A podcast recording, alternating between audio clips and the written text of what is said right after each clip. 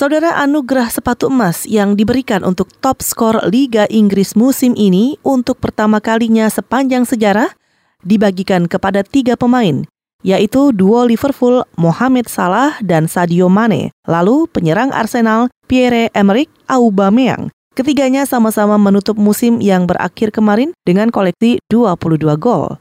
Mohamed Salah sebetulnya memasuki laga pamungkas dengan jumlah itu, namun tidak bisa mencetak gol tambahan.